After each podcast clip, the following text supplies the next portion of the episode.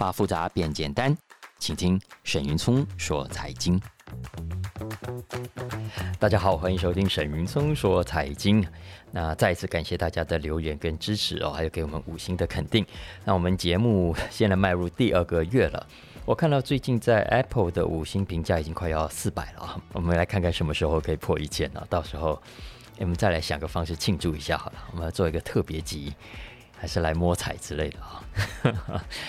我真的跟大家说，我是个老人哦，这些东西以前都从来没有玩过。你看我们以前卖书嘛，买书就是为了看书，不会想太多其他的花样了。不过我觉得现在的新媒体啊，跟大家消费的习惯都不一样了，好像我好像也应该学一点新的把戏哈。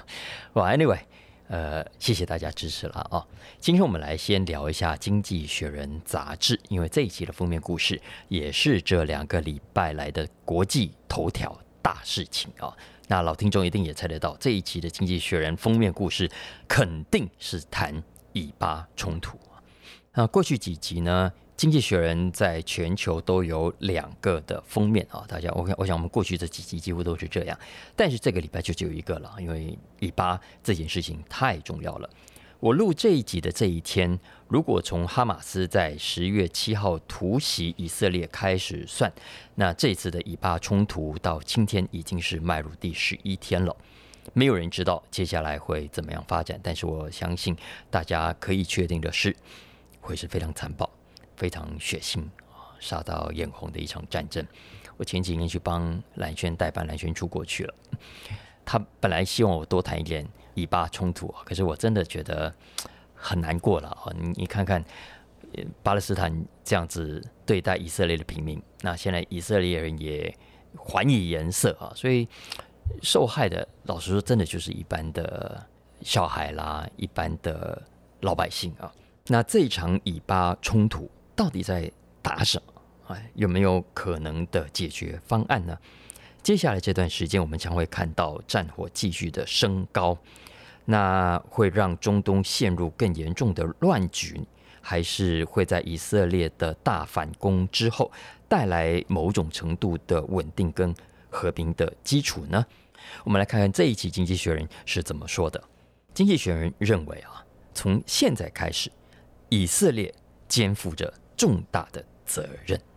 他认为，在接下来的时间，以色列必须压抑，必须控制自己复仇的怒火，应该冷静地去算一下，该怎么做才符合以色列国家的长期利益。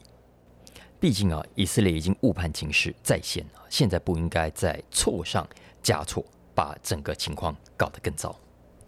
比方说，现在以色列跟很多美国的主流媒体啊，你看都把哈马斯当作是跟 ISIS 一样的恐怖组织啊。那既然是恐怖组织，当然要彻底的铲除。但是经济学人不这么想，他认为做这种比较并不恰当，而且是危险的。没有错，哈马斯应该被铲除。但是经济学人说，如果现在的以色列一心只想报仇，一心只想以牙还牙，以暴制暴。那么最后只会带来无数无辜的伤亡。目前看起来，要完全铲除哈马斯是没有成功可能的。所以在这样的时刻，经济学人特别提醒，以色列格外需要的是自我克制。为什么要克制？因为克制才符合以色列的利益。否则，我们可以想象啊，接下来展开的地面攻击，甚至是巷战，肯定是伤亡惨重、非常危险的。多数的老百姓还有被挟持的人质，都是没有自我防卫能力的。经济学人说，现在以色列任何的军事行动都不可能长久持续，所以他们应该要用智慧克制自己此刻的悲愤，来赢得国际社会的支持，才不会落入敌人设计好的圈套。为什么说是敌人设计好的圈套呢？因为在经济学人看来，哈马斯这一次的进攻。就在等你以色列大举的报复。当你以色列持续对老百姓、对平民展开攻击，那哈马斯呢就可以把更多的，你看看你以色列哈残害我们的老弱妇孺啊，把这些画面拿出来公诸于世。那这样的画面啊，经济学人说，你只会让哈马斯更加理直气壮的去向国际社会控诉以色列，让回教世界更加痛恨以色列、犹太人还有美国人。这就是为什么经济学人认为啊，以色列不应该把哈马斯当作是 ISIS 恐怖组织，而是应该把哈马斯想象成美国九幺幺事件的恐怖分子。因为如果这样想的话，美国和以色列就可以看到，如果你为了报复一次严重的恐怖攻击而贸然入侵一整个国家，那你最后是要为此付出非常惨痛代价的。何况现在大家可以想象一下，以色列如果继续疯狂的轰炸加萨走廊，要置哈马斯于死地的攻击，然后呢，攻击之后、轰炸之后，你要怎么样去收尾？老实说，以色列并没有理想的答案。第一，你要干脆占领加萨走廊吗？显然这是行不通的。经济学人说，以色列不可能长久占领跟统治加萨，那是 unsustainable 的。第二，如果不占领，那要让谁 来执政呢？难道是哈马斯？当然不可能。或者是哈马斯的敌对阵营法塔吗？看起来也没有办法稳得住阵脚哦，因为法塔根本压不下哈马斯。那么第三，还是要让周边的阿拉伯维和部队来接管呢？经济学人认为这也是不可能。所以第四种可能，让以色列跟美国在巴勒斯坦呢搞一个傀儡政府。经济学人说，这虽然不能排除，但是根本难以想象的啊！所以，如果以上各种选项都行不通的话，该怎么办呢？经济学人说，以色列现在就应该要去回答一个问题：到时候打了你要走，那你要问问自己，什么样的势力会趁虚而入呢？目前这样的攻击是真的符合以色列的长期利益吗？所以，经济学人最后的结论还是要提醒以色列的战略家。应该去思考，你要怎么样长期跟巴勒斯坦共处。当然了，这听起来也像干话，对不对？这本来就不是一个巴掌打得响的事情啊。可是经济学人还是要强调说，他也知道这一点，但这是唯一的方法。如果你想要真正彻底铲除哈马斯，那么你以色列跟阿拉伯世界就必须先创造一个稳定，甚至啊，甚至和平的环境。你。必须这样才能够断了哈马斯茁壮的温床。如果以色列可以坚持展现自己是一个重视生命的国家，那未来的以色列会更加强大。啊，这是经济学人给这次以巴冲突的评论啊。我昨天跟同学吃饭。大家就有聊到，其实我们做新闻的，每一次遇到以色列跟巴勒斯坦的新闻，有没有觉得都有义务把以巴过去的历史再再讲一遍啊？要不然肯定会有很多读者心里满是问号啊，为什么又打起来等等之类的啊？可是呢，你有没有发现，就算每次讲，还是有很多人没有办法真正的搞清楚。几年之后，哇，两边又打了，然后又要讲一次以色列啦、巴勒斯坦啦、哈马斯啦、伊朗啦、约旦啦、埃及啦，到底？到底是怎么回事？为什么每一次都在打？然后到底谁的问题比较大？然后谁应该被谴责？每次讲完呢，过了一段时间，大家又忘了，又得重来一次。大家有没有发现就是这样子？所以你看，这一次经济学人不知道第几次报道以巴冲突了，可是他还是必须在。背景说明一下，所以这一期《经济学人》除了主文之外，还特别有两篇关于背景说明的文章，它放在它底下一个栏目啊，叫《The Economist Explain》啊，《经济学人》解释名词啊。有一篇呢是谈加萨简史啊，《Short History of Gaza》，然后另一篇是谈哈马斯为什么这么的 powerful。两篇我认为都写得言简意赅，非常好看，非常简明那，推荐大家去找来看啊。他把以巴的恩怨情仇整理得很清楚，蛮不错的。不过我最后还是想讲一下啊，如果我们真心想要搞清楚以巴冲突是怎么回事，我们可以做很多事情，但是有一件事情是肯定不能做的，就是千万不要仰赖 social media。你不要以为自己光是看 Facebook、光是滑 IG、光是看 X 啊等等，你就可以对以巴事件找到你自己的观点，错。美国现在已经有研究在发现啊，因为这段时间来他们很密集的关注这件事情。他们说，在这一次的以巴冲突爆发之后啊，social media 已经成了谣言、假消息的制造中心。很多消息真真假假，就算很专业的媒体工作者都没有办法在第一时间就去判断它是真的还是假的。再加上呢，你看这几年下来，social media 已经很成功的把我们每一个人、每一个 users 都包在同温层里面。我们往往会看到的都是比较相似的同一类型的评论啊，呃，挺阿马斯的是挺阿马斯，挺巴勒斯坦的挺巴勒斯坦，挺以色列的挺以色列啊。里面有一些真的，有一些假的。但我猜想，你的 FB 墙上所出现的，很可能跟我的是一样偏颇的。这是我们靠 social media 想要看新闻啊，想要认识历史的根本问题。我常常说啊，social media 是让我们打发时间用的，它不是让我们可以认真学习的地方。没有错，我们偶尔会在上面看到一些还不错的文章，但如果我们真的想要弄清楚一个新闻或者一个重要的历史真相，首先，我们就应该要去提醒自己，不要被那些不知道哪里冒出来的什么样鬼媒体、什么独立媒体啦、什么独立的撰稿人啦，给糊弄了。我们知道嘛，在 FB 上的新闻曾经叫做 News Feed，有没有？News Feed 什么意思呢？就是要把新闻 feed 啊喂给你。所以，我们现在如果需要新闻的时候，不是自己主动去找哪一个媒体来看，而是靠着滑 IG 啦、滑 Facebook 啦。那你其实就等于就像被关在笼子里的鸡呀，或者是猪啊，你那里都不用去啊，就只吃他们喂给你的东西啊，这就叫 feed。猪吃的是饲料，那你吃的就是他们喂给你的新闻啊。你觉得他们会喂什么样的东西给你？其实现在美国的 Telegram 啊、Twitter 上的一堆的这种鬼东西啊，然后有一派是拼命挺。巴勒斯坦的就说啊，以色列啦，犹太人也很坏啊，你背后有美国撑腰，以大欺小啊，假人告告啊，然后长期欺负加沙走廊的回教徒。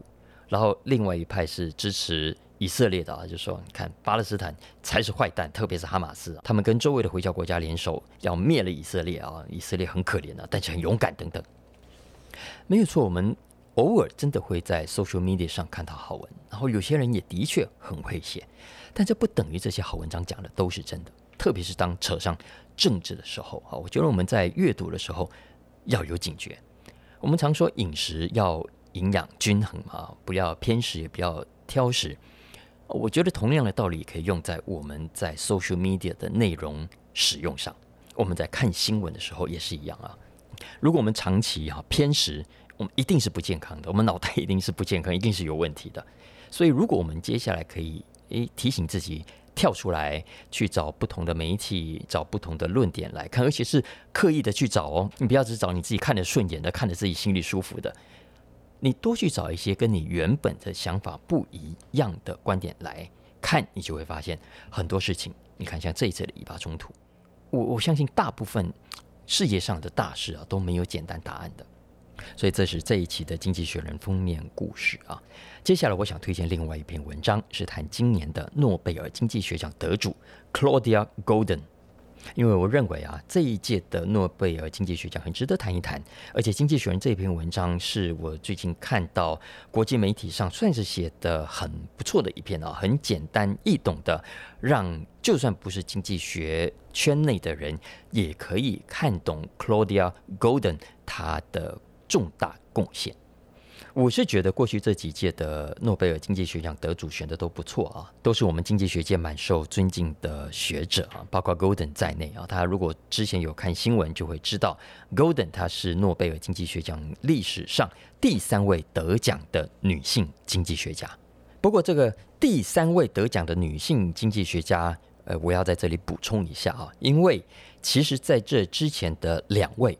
第一位呢是二零零九年得奖的印第安纳大学教授 Eleanor Ostrom，而当年的 Ostrom 呢不是单独得奖的，他是跟 UCLA 的政治经济学家 Oliver Williamson 一起得奖的。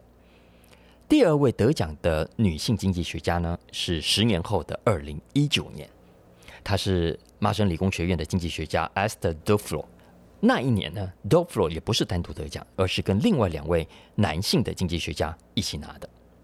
所以这一次的 Claudia Golden 啊，可以算是历史上第一位哦，第一次出现单独得奖的女性经济学家。如果我们对照她得奖的理由啊，我觉得刚讲的第一位单独得奖的女性经济学家这一点是格外有意义的，因为根据诺贝尔基金会的公开说明，Golden 得奖的理由是提升我们对女性劳动市场产出的认识。啊，这句话老实说，我觉得还是有点拗口啊。所以，经济学人的说法比较直接。经济学人说，Golden 的重大贡献是他的研究推翻了我们对性别平等的认识，让我们可以重新理解两性薪资落差的现象与问题。好，我再说一次啊，推翻了我们对性别平等的认识，让我们重新理解两性薪资落差的现象与问题。怎么说呢？Golden 哦，是一九四六年出生在纽约长大。小时候曾经想要当过考古学家，后来改变兴趣啊，对微生物学产生了兴趣。他是一直到念康奈尔大学的时候，才开始把兴趣转向经济学，因为他上了一门。当时也很有名的重量级经济学家，他也是卡特当时的经济顾问哦，叫做 Alfred Kahn 的一门课，然后开启了他对经济学的兴趣。所以他后来的博士班呢，就跑到芝加哥大学去念了，然后也在那里遇到了几位大师级的老师啊，比方说 Gary Baker，还有非常有名的经济史学家 Robert Fogel。这两位啊，都都拿过诺贝尔奖了。Baker 是一九九二年，然后 Fogel 是一九九三年。Oh by the way。刚刚讲的这几位经济学家都有一个共同点，大家知道吗？有猜想，可能有人已经猜出来了。对，他们几乎全部都是犹太人。我刚讲的这几位经济学家，除了 Esther Duflo 是法国人之外，其他你看啊，Gary Baker、Robert Fogel、Alfred Kahn，还有 Ostrom，其实包括 Golden 在内，都是犹太家庭出身的。那 Golden 他拿到学位之后，先在威斯康星大学麦迪逊校区啊，然后还跑到 Princeton 跟 UPenn 宾州大学去教了一段时间。他是一直到一九九零年才被哈佛邀请跑到哈佛去教书。那教了几年之后，他成了哈佛经济系啊史上第一位终身教授啊。所以这一点其实也非常的了不起。他教过很多学生呢，后来成就也不错。像是现在拜登的经济顾问团主席 Cecilia Rose 就是他的博士班学生。那 Golden 他之所以在学术界很重要啊，是因为他的研究呢，让我们对美国过去两百年的经济史上两性劳动参与的状况，帮助我们有不一样的理解。首先呢，在 Golden 之前，其实现在一样啊，我们到现在还是很多人是这样子想的啊。就是呢，我们到现在还是认为以前的女性是很少就业的，大部分的女人都是当家庭主妇。一直到工业革命之后啊，经济开始成长啦，就业机会开始增加了，才有比较多的女性跑出来工作。特别是进入二十世纪跟二十一世纪之后，对吧？我们都是这样子想的。不，Golden 说我们都错了，因为啊，他回头找出美国两百多年来的经济史相关的文献记录。他发现历史不是这样子发展的。我们刚刚讲的工业革命，我们都认为是带来创造就业机会的工业革命，其实不是让女性出来就业的原因。相反的，它是让女性失业的凶手。为什么这么说呢？Golden 说啊，因为在工业革命之前，人类主要的生产活动都是在家里。不管是男性还是女性，老人还是小孩，都会一起参与家庭式的生产。有些家庭甚至是女性带头。也就是说，在工业革命之前，女性在家里没错，在家里带小孩没错，可是也会一边帮忙做生意。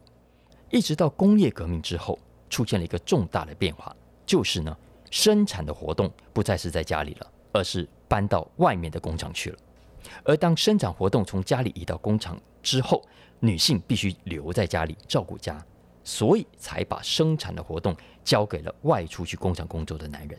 啊，这就是 Golden 非常重要的发现。Golden 在一九九零年发表了一份很重要的 paper，里面指出，女性啊失去工作机会这件事情，在工业革命之后发生，然后一直到二十世纪，因为美国的教育，特别是高中教育普及，以及美国的服务业兴起。才出现了我们今天比较熟悉的女性就业的形态。也就是说，如果我们要从古代开始画一条线，一直延伸到现在来代表女性就业的人口哦，这条线并不是以前是接近于零，要女性没有在就业，然后是一直往上，一直往上的啊，不是的。Golden 所画出来的这条线是一条 U 型的曲线，也就是最早的时候女性是高度就业的，然后呢，在十七、十八世纪之后。工业革命出现了，工厂外移了，然后女性的就业开始滑落，一直到二十世纪才慢慢的、慢慢的爬上来，形成了一个 U 型。这个 U 型啊，也可以用来代表现在很多女性的职场生涯啊，也就是说，呃，年轻的时候，大学刚毕业，大部分都在工作，然后呢，慢慢的有人结婚，有人生小孩，就开始退出职场，一直到小孩长大了，时间空下来了，又慢慢回来找工作，二度就业啊，所以又是一条 U 型的曲线。不过在 Golden 看来，女性并不是一直都这样的，这是现在很多人感觉是这样，没错，可是过去并不是的。Golden 在两年前出版过一本书，书名叫做《事业与家庭》（Career and Family）。在这本书里哦，他说，刚刚讲了这种 U 型的生涯形态，其实是一九二四到四三年的女性才这样的，因为这个年代的女性啊，要先搞定家庭之后，才能出来就业。事实上，在美国更早年代的女性反而比较独立哦。他说啊，你去看看当时的杰出女性名单。Golden 去统计下来，发现也就是呃一八七八到一八九七那个年代的女性，他的统计发现，每十个在社会上杰出的有名的女性当中，有七个以上都没有小孩，生小孩的不到三个。也就是说，那个时代的女性是可以在 family or career 之间二选一的，她没有必要非生小孩不可的。变成以家庭优先啊，其实是后来的事情。美国一直到一九五八年以后，这个情况才开始改变，才有更多的女性可以同时兼顾事业与家庭。为什么是一九五八年呢？因为避孕药，避孕药合法化了，很多的女性啊，现在可以透过避孕药延后生小孩的时间，让自己有更长的时间待在职场上，直到自己比较甘愿啊，比较甘愿去结婚生小孩了。才回到家庭去，也更容易兼顾工作与家庭。那这是 Golden 另外一个重要的发现。不过，Golden 之所以引起讨论啊，更多的不是因为他在历史上的这些重要发现，而是我们看到了今天，就算女性回到职场了，又怎么样？就代表她们有被公平对待吗？显然没有，因为根据调查显示，直到现在，女性跟男性之间还是出现同工不同酬的现象。还是有薪资差异上的落差。平均来说，女性薪资啊比男性少了百分之二十。这还只是平均呢，有些类型的工作是差很多的啊。比方说，你看在好莱坞，很多男演员、男明星，他的薪水、他的酬劳就一直比女明星要吃香很多。那对于男女同工不同酬啊，薪资落差这件事情，Golden 其实有他非常独到的见解。我们今天普遍都认为，包括你我在内啊，都认为。为什么会有同工不同酬这种现象啊？就是因为歧视啊！因为你们这些臭男人都当主管，然后你们歧视女性，所以给女性比较低的待遇啊！这是我们普遍的想法，但真的是这样子吗？身为同样是女性的 Golden 说：“No，不是。因为根据他的调查，今天的美国企业，没错，还是有一些歧视，可是已经减少非常多了。真正造成薪资落差的主要原因，Golden 认为反而是。”女性自己的选择，是女性自己啊，选择要照顾家庭，选择拒绝外面那些高薪工作的诱惑。Golden 提出一个他的独家见解，他说呢，造成美国男女薪资落差的最主要原因是美国有很多所谓的 greedy jobs，贪婪的工作机会，greedy jobs。那为什么叫 greedy，叫贪婪的工作呢？它指的是那些需要。投入长时间工作，然后随着你投入的时间越长，你的收入也会更高的这种工作啊，比方说律师啊，有没有？他就按小时收费嘛，好，或者一些气管顾问、医生啦等等。也就是说，这种工作哈，是只要你爱赚钱，你想要赚更多的钱，你花更多时间就对了。当然，我们现在很多人听着不爽的是那种，我我要花很多时间，我要加班，可是我的收入并没有增加啊。不过这是另外一个问题。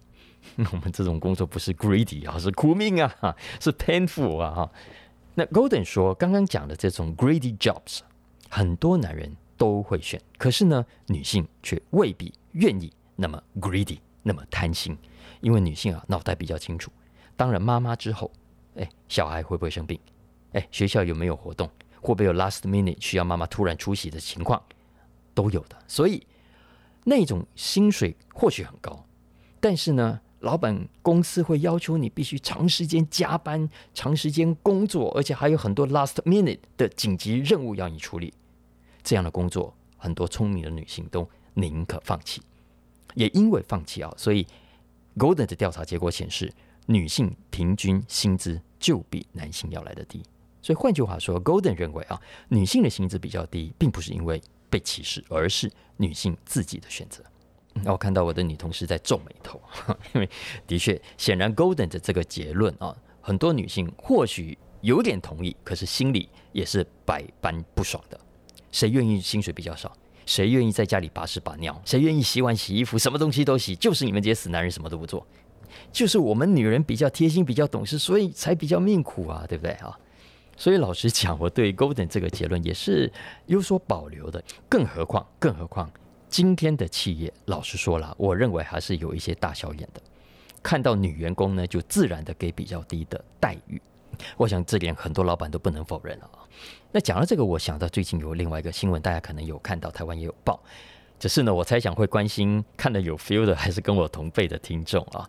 什么新闻呢？就是曾经主演美国电视影集。三人行的女主角之一，Suzanne Somers，苏珊·桑莫斯去世了啊，享年七十六岁。不过回到当年啊，呃，一九八零年代，在台湾这个影集也非常红啊。那有看过的就知道，因为这个影集里头就主要有三个主角了，一个是 Suzanne Somers，那另外一个是 Joyce DeWitt 啊，啊，又加上一位男演员 John Ritter。那就是讲他们三个人住在一起，然后发生了各种搞笑的故事啊。那有点像后来的六人行，只是多加了三个人，那个桥段又更多了啊。好，重点来了，当年这部影集啊一推出没多久就很红哦。然后呢，刚讲的三位演员都变成大明星了。Susan Summers 在里面演一个金发大姐啊，傻乎乎的，那形象很受欢迎啊，人气也很高。可是呢，大家知道吗？当年这三位演员所领到的费用差异是非常大的，有多大呢？我刚刚说男主角叫 John Ritter，John Ritter 演出酬劳是每一集十五万美金。现在比起 Netflix 这种都小 case 啊，不过要知道十五万美金在当年可是天文数字啊。好，那同样是主角，而且是很受欢迎的主角，请问你认为？如果 John Ritter 领十五万美金，Susan Summers 应该领多少呢？答案公布，三万美金，三万美金。也就是说，只有 John Ritter 男演员的五分之一而已。大家戏份差不多，同样是演很畅销的影集哦。但是男主角十五万，女主角三万。请问，如果你是 Susan Summers，你甘愿吗？当然不甘愿啊！所以拍到第五季的时候啊，Susan Summers 就发难了，他就说：“不行，我要加薪，我至少要加到跟 John Ritter 一样，因为甚至他认为应该要更高，因为他觉得他的人气，他受欢迎的程度比 John Ritter 还要高。可是呢，电视台不答应啊！电视台觉得啊，加薪好了好了，给你加。可是呢，这肯加多少？五千块美金。” 所以 Susan Summers 当时很生气，所以他第五季的时候啊，就有两集故意放鸽子，故意拍的时候不来请假啊，所以造成那两集他没有演出。他本来就想说，嗯，这个影集需要他啊，没有他就不构成三人行了嘛，哦，电视台一定会答应他的要求。结果没有，当时的电视台 ABC 也很强硬，那一季啊，剩下的那几集，每集呢就只让他出现大概六十秒。后来就干脆跟他解约了，所以我们后来看到的三人行其实剩下二人行。最近我们不是看到很多好莱坞的工作人员在罢工吗？然后都说要求更合理的待遇。在这件事情上，我们刚刚讲的 Susan Summers 就算是个祖师奶奶吧，她是最早很勇敢的提出这样的要求了，是非常带种的女性演员代表。诶，要知道在那个重男轻女的好莱坞文化里面，你要。